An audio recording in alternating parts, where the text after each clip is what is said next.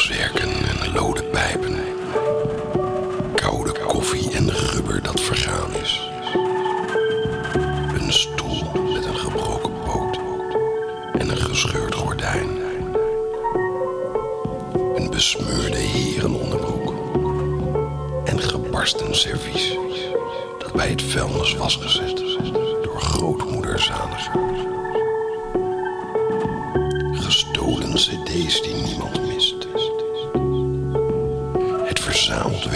Georges Simenon in verscheiden talen. Een langspeelplaat waarvan het gat niet in het midden zit.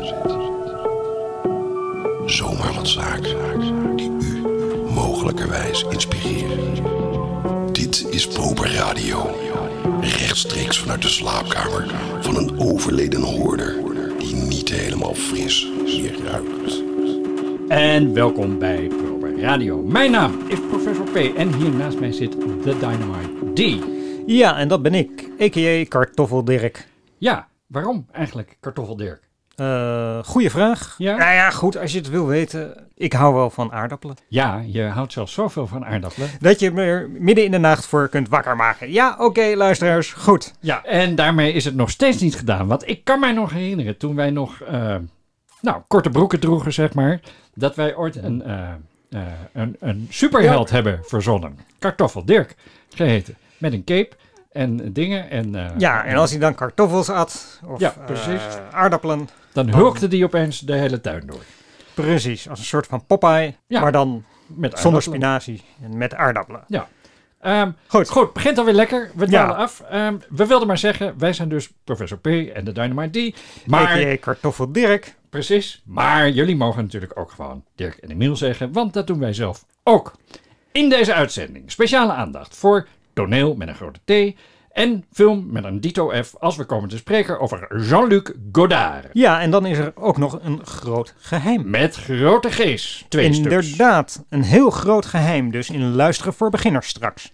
Maar wat dat is, houden we nog even geheim. Ja. Voorts ook nog in luisteren naar de radio, luisteren we nu eens niet naar professor P, maar naar professor Pim. Maar we beginnen natuurlijk met een plaat. Dit is Björk met haar nieuwe single Ovule. En het komt van haar nieuwe plaat Atopos. Wat Grieks is voor atypisch. In dit nummer gaat het over sferen die ons volgen. Eén boven ons die de ideale liefde vertegenwoordigt. En één onder ons die de schaduwen van liefde vertegenwoordigt. En wij, stervelingen, bevinden ons daar tussenin. En dat, dames en heren, is de plek waar de echte liefde plaatsvindt. Waar de alledaagse maandagochtendontmoeting in de keukenliefde leeft. Dat hoor jij er allemaal in. Nee, dat staat gewoon hier in het begeleidend schrijven. Ah, nee, oké, laten we Ja. maar luisteren dan. Yes.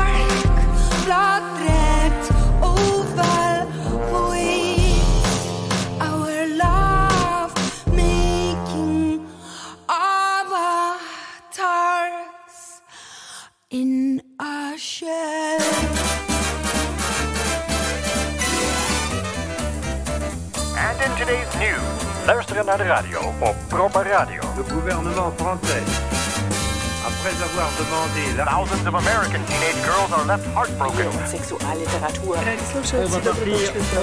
The Army Air Forces has announced that a flying disc has been found and is now in the possession of the Army.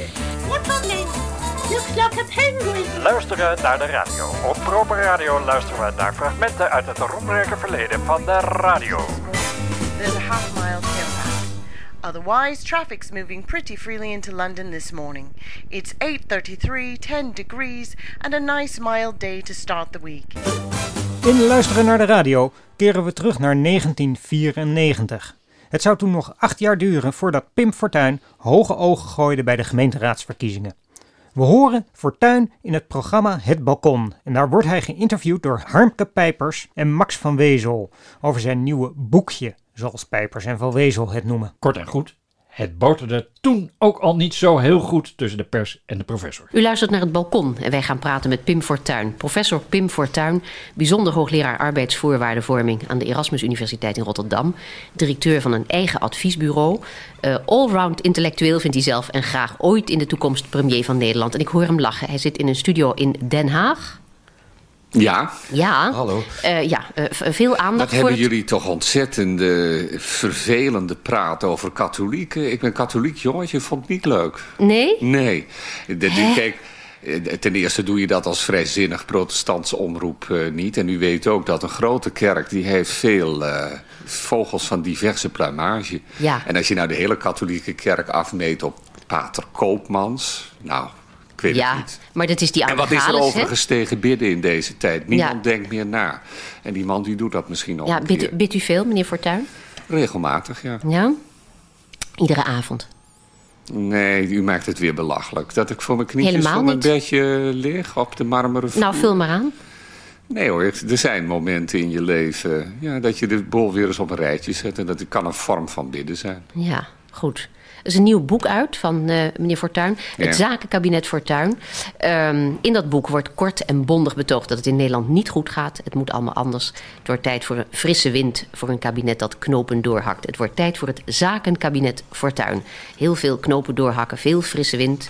Ehm, Meneer Fortuyn, u heeft heel veel boeken geschreven de laatste drie jaar. Ja. Er zijn er een heleboel uitgekomen. Eerst aan het volk van Nederland. Nee, eerst zonder ambtenaren. Toen aan het volk van Ja, Nederland. oh god, er zijn nog veel meer dan ik al wist. ondernemer. De overheid en nu als het ondernemer. zakenkabinet voortaan. Ja, en volgens mij staat in al die boeken voortdurend hetzelfde. Namelijk dat u over alles gelijk heeft. Nee, dat is echt flauwekul, meneer Van Wezel. Eh, of u heeft die boeken niet gelezen. Jawel. Nou, als u ze wel gelezen heeft, dan weet u ook... dan kunt u al aan de eh, inhoudsopgave vaststellen... dat niet in al die boeken hetzelfde staat. Wat met dit laatste boek anders is dan met de drie voorgaande... is dat het voor een betrekkelijk groot publiek geschreven is.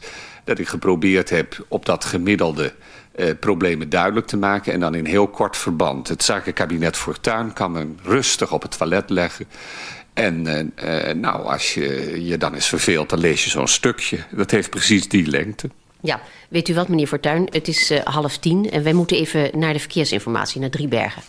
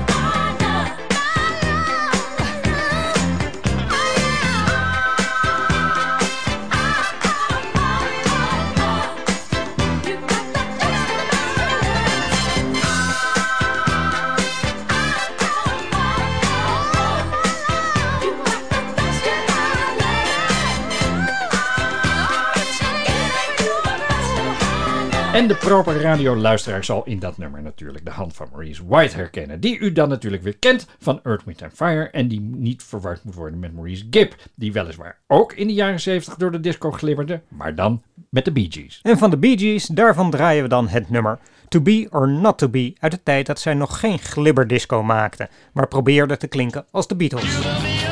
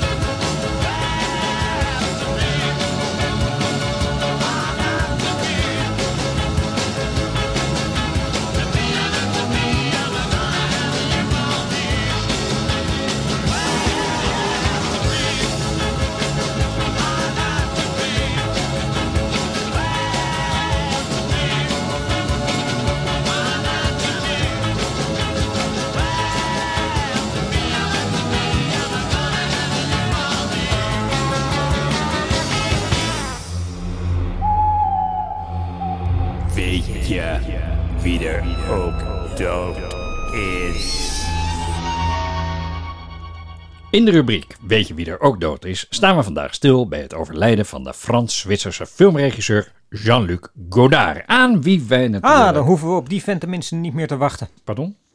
Je hebt toch ook Frans gehad op school? Ja, maar wat heeft dat ermee te maken dan? Nou ja, alles. Alles. Alles. Godard, wachten, op. Ja, ja, ja. Zeg je helemaal niks. Nee. Je gaat me nou toch niet vertellen dat op die eliteschool van jou jullie eh, dat niet hoefden te lezen? Ehm, Ja, luisteraars, ik heb het natuurlijk over het wereldberoemde toneelstuk En attendant Godard. Waarin de twee hoofdpersonen, Vladimir en Escargot, eh, wachten op de mysterieuze man Godard, die uiteindelijk nooit verschijnt. ja, maar, Werkelijk, ja, een klassieker in de theaters en in de Franse les. Man, maar als ik terugdenk aan het mondeling dat ik erover moest doen, joh. Aha. De rillingen lopen me echt nog steeds over de rug. Die lerares die geloofde gewoon niet dat ik het gelezen had. Ja, nou, weet je, ergens begrijp ik dat wel. Ehm Oh ja? Godard, zeg jij? Ja, ja, Ja. Dat, is- dat, dat is van die man die nu dus dood is. Eh, En ik vond het destijds, en dat zei ik ook tegen die lerares, uh-huh. eh, ja, toch wel een beetje arrogant om als schrijver ook nog eens je eigen naam in de titel te verwerken. Want ja, wie, denkt die monsieur Godard nu helemaal dat hij is? En dan moet ook nog iedereen een beetje op hem gaan zitten wachten tot Sint-Jutemus. Franser dan dat wordt het gewoon niet. Mhm. Dus dat zei ik tegen die lerares. En nou ja, goed, alsof ik haar met een baguette eh, om de oren had geslagen. Ja, ja. En eh, heb je dat gehaald, dat mondeling toen? Nee, nee, nee ja, die, die vrouw die had de pik op me. Ehm, nou, ik begrijp dat wel hoor, dat eh, je er geen voldoende voor krijgt. Ga je er nou een beetje zitten verdedigen ook nog? Ja, luister. Dat toneelstuk waar jij het over hebt, dat heet niet En attendant Godard, maar En attendant Godot. Oftewel, wachten op Godot en niet Godard. En de hoofdpersonen heten ook niet Vladimir en Escargot, maar Vladimir en Estragon. Met een N, zoals in dragon, en niet met een T, zoals in slak. En om het dan even af te maken, de schrijver is ook niet Jean-Luc Godard, die dus dood is, maar de Ier Samuel Beckett. En die is weliswaar ook dood, Maar dat is hij al bijna 40 jaar, dus daaraan besteden we geen aandacht meer in deze rubriek. Maar waarom moest ik hem dan bij Frans lezen? Omdat... Als, als die Samuel Beckett, als dat een Ier was, Ja. waar- waarom werd hij dan niet gewoon bij Oud-Keltisch behandeld? Omdat... Je, je hebt die andere, die, eh, Thomas Beckett, Ja, eh, die heeft ook wat geschreven. En Ja. dat was een Engelsman, Ja. maar die kreeg je niet bij Engels, maar Nee. bij geschiedenis. Ja, maar dat komt dus omdat het stuk oorspronkelijk in het Frans is opgevoerd en later pas in het Engels is vertaald en daarna weer in het Nederlands. Luister maar eens goed.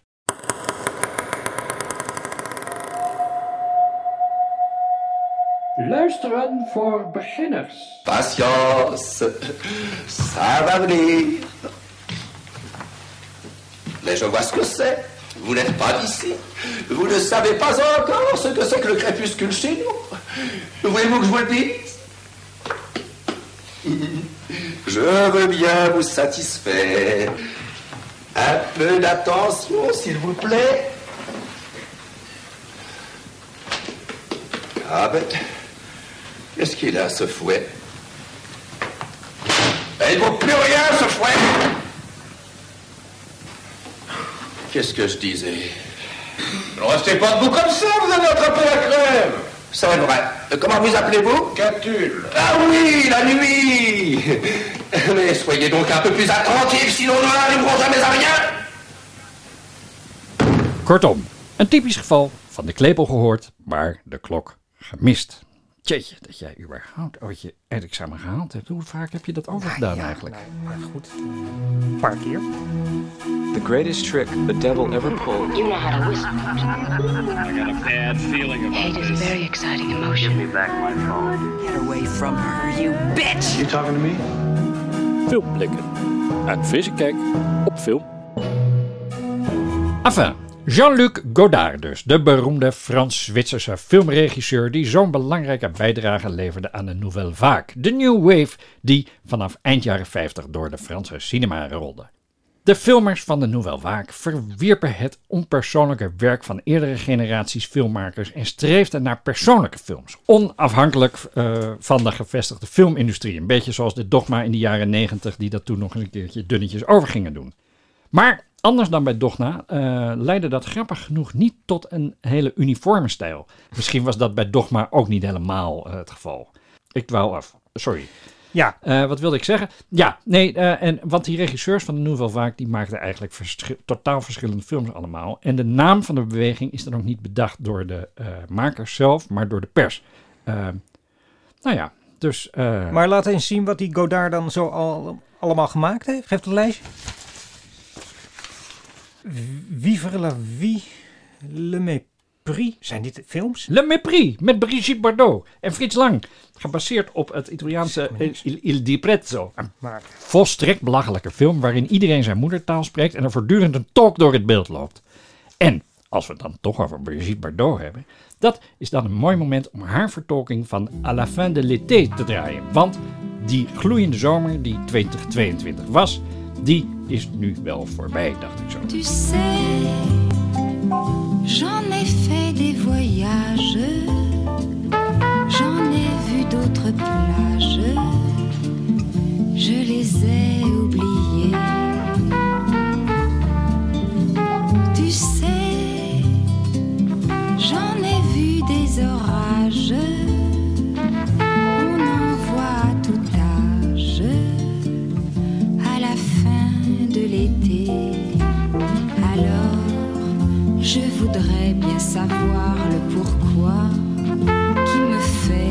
rester là près de toi,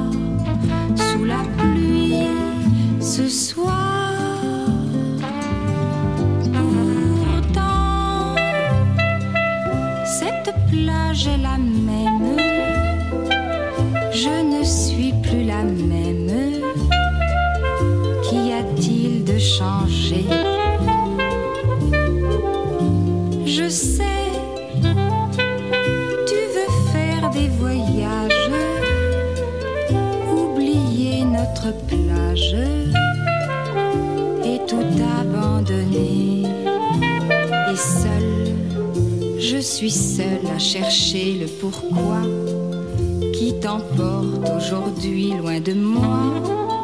Peut-être jamais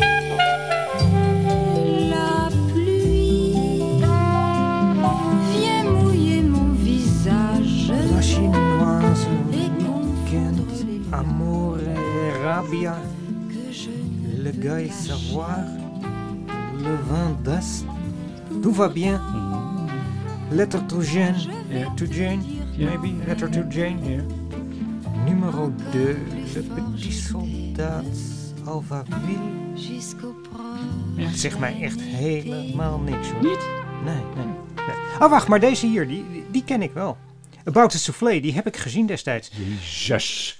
About the Soufflé, die gaat dus over een, eh, over een kruimeldief. Die wordt gespeeld door Jean-Paul Belmondo. Die gaat er met een Amerikaanse student, eh, Gene Seberg, gaat hier Jezus vandoor. En dan gaan ze, nee, dus helemaal, Christus heeft er werkelijk niks mee te maken. Maar ze zitten dan in Rome in een restaurant. En, nou ja, misschien gaat het eigenlijk ook wel over Christus nu je het zegt. Hmm. Want Seberg die vertelt dan dus aan Belmondo dat ze zwanger is van hem daar. Hmm. En ze zijn ook op de vlucht. Dus daar zit wel een zekere bijbelse referentie aan het Jozef en Maria verhaal in. Nou, dat is dan toch grappig. Tussen alle onzin door flap je er toch ineens iets uit dat wel ergens op slaat. Want in 1985 maakte Godard Je vous salue Marie. eh, waarin de maagdelijke studente Marie op een miraculeuze wijze zwanger raakt van haar taxichauffeurende vriendje. Tenminste, dat zegt ze. En Godard lijkt ook absoluut een obsessie te hebben met partnerloze zwangere vrouwen. En Jean Sebert in A Bout de Souffle, en dus niet in About the Soufflé, zoals sommige mensen zeggen, maar ook in Une femme et une femme uit 1961, waarin zijn latere vrouw Anna Karina een stripper speelt die... Karenina. Hè? Karenina. Anna Karenina. Ja. Maar dat is dus niet van die Godard waar je het over hebt, maar dat is de eerste Ja. roman van de Russische schrijver Tolstoy. Ja. En buiten Rusland wordt hij meestal Leo Tolstoy genoemd. Mhm. Maar eigenlijk heet hij gewoon Lev Nikolajevich Graaf Tolstoy. Houd het boek omhoog. Houd het boek omhoog. Houd het boek omhoog. Houd het boek omhoog. Houd je broek omhoog.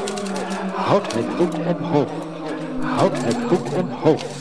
Houd het boek omhoog. Een zwakke poging om het geschreven woord overeind te houden. Overigens was Anna Karenina uit 1878 eigenlijk helemaal niet de eerste roman van Leo Tolstoy. Nee. Oorlog en Vrede Ja. is bijna tien jaar ouder, om maar eens wat te noemen. Ja. Maar Tolstoy vond zelf wel dat Anna Karenina zijn eerste echte grote werk was. En dat komt Ja, omdat wacht, in... ik, ik- sorry, Ja? ik onderbreek je toch even, Ja? want we hadden het dus eh, over iets anders. En wel Mhm. eh, als volgt. Ja.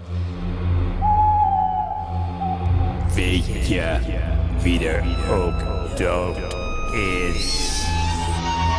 Ik vat het samen. Nee, ik vertel gewoon wat we wilden vertellen. Nou, kom maar op. Eh, wat wilden we vertellen? Oh ja, Jean-Luc Godard is dood. De regisseur nam op 91-jarige leeftijd met een beetje hulp van anderen zijn eigen leven, omdat hij door ouderdom niet langer in staat was het Franse frivole leven te leiden dat hij gewoon was. En omdat wij bij Proper Radio geen hogere macht erkennen dan de menselijke vrije wil, eren wij Jean-Luc Godard nu met het nummer Sympathy for the Devil van de Rolling Stones. Een plaat die centraal staat in Godards gelijknamige film uit 1968.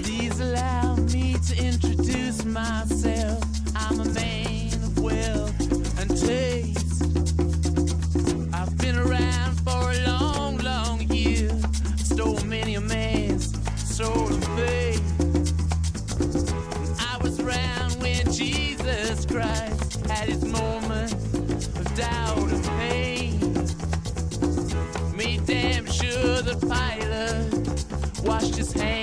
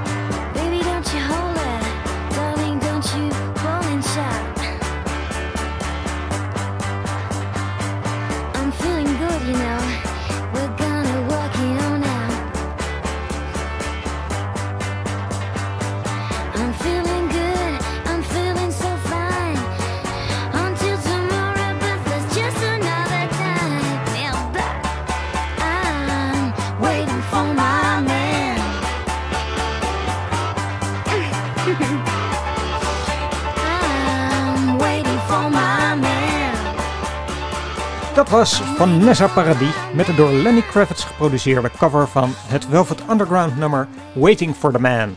Wat natuurlijk ook een soort van wachten op Godard is. Maar nu is het tijd voor luisteren voor beginners.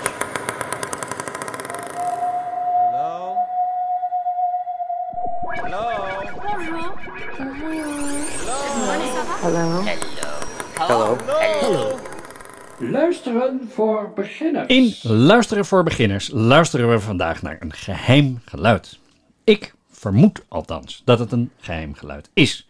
Deze zomer stuitte ik namelijk op een zogenoemde usine. En dat is wat normale mensen een fabriek noemen. Ja, eh, inderdaad, waren het niet dat deze fabriek zich bevindt in de Ardennen, alwaar de meeste mensen een soort Frans spreken en men dus in de regel spreekt over een usine. Nou, vooruit maar. Maar wat is nou eigenlijk zo geheim aan deze Usin? Dat hij niet bestaat. Hoe bedoel je? Nou, deze fabriek bevindt zich midden in het bos, maar er gaan helemaal geen wegen naartoe. Hè? En hij staat ook niet op de kaart. Dat vond ik gek en toen heb ik de recente satellietopname opgevraagd. eh, en daar staat hij ook niet op. Maar hij maakt wel geluid. Ja, eh, het is een enorme hal eh, en er zitten geen ramen in, dus je kan Mhm. niet even naar binnen gluren om te kijken wat er nou precies gebeurt.